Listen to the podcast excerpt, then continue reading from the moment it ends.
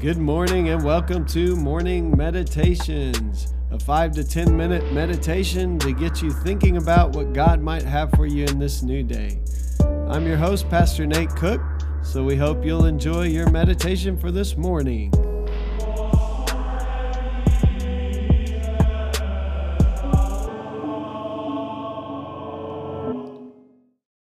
Hey, this is Pastor Nate, and this is your morning meditation. It is Monday, September the 20th, 2021. Today we're reading the gospel reading from the Gospel of Matthew, chapter 5, verse 21 through 26. This is part of a larger segment called the Sermon on the Mount. You have heard that it was said to those of ancient times, You shall not murder and whoever murders shall be liable to judgment. But I say to you that if you are angry with a brother or sister, you will be liable to judgment. And if you insult a brother or sister, you will be liable to the council. And if you say, You fool, you will be liable to the hell of fire.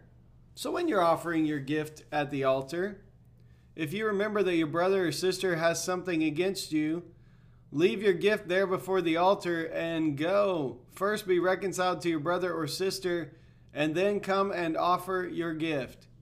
Come to terms quickly with your accuser while you're still on the way to court with him, or your accuser may hand you over to the judge, and the judge to the guard, and you will be thrown into prison. Truly, I tell you, you will never get out until you have paid the last penny. So, this passage is about more than murder. Um, it's, a, it's about anger. It's about what we do with our anger. It's about the fact that anger does become murder. It's about the fact that this anger in our heart builds and grows and festers and then becomes some very vile and some very destructive things.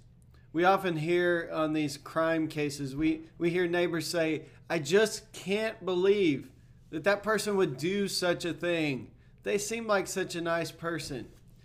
And so many times, uh, what happens in our lives is that anger gets a root in our life. It's this heart attitude at first, and then it grows and builds, and eventually, uh, Jesus is saying it can even become murder at, at the most extreme point.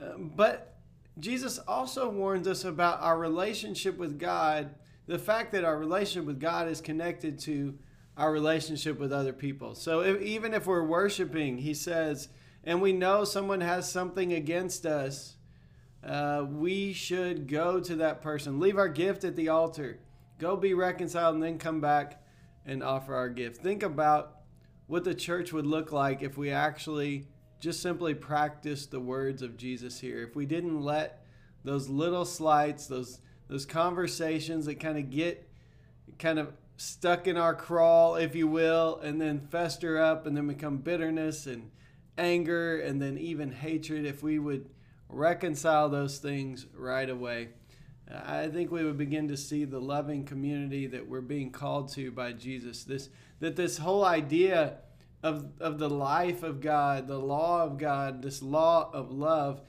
is so much more about your motives than it is about your actions.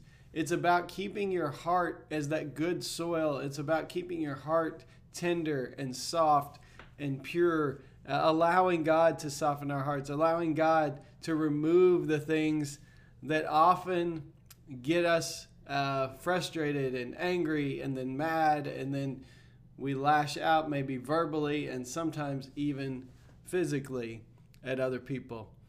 I don't know if you've noticed I, I've seen a little bit of this lately, and I'm being sarcastic. I've seen a whole lot. Uh, people are on edge everywhere you go. The, it seems like the whole world is angry. And, and what this scripture is telling us is that that is no way for us to build a community. Um, that, that if we are ever going to have any kind of community, both in the church and outside the church, it will be when people allow God to transform our hearts uh, so that and, and that we are diligent in reconciling with others so that anger doesn't get a, foot, a foothold in our life.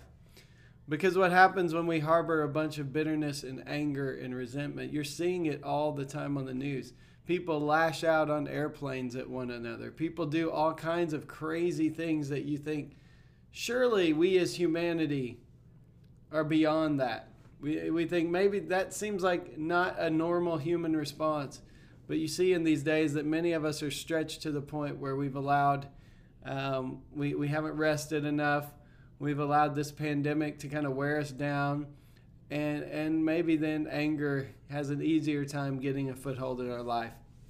So I would uh, encourage you take some time, take a break, take a rest, maybe practice Sabbath uh, once a week. Take a day where you rest, where you do things that bring you life. Um, and then ask God to take the anger that you sense within you. Tell God about the frustration that you have. Allow God to transform your heart so that that anger doesn't become hatred and hatred become bitter words and bitter words become arguments and arguments sometimes then even become violence. Hey, that's just a thought for this morning. And I hope you have a great day.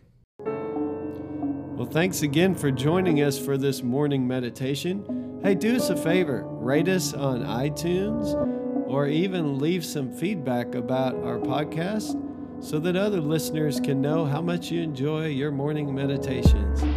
Hey, have a great day.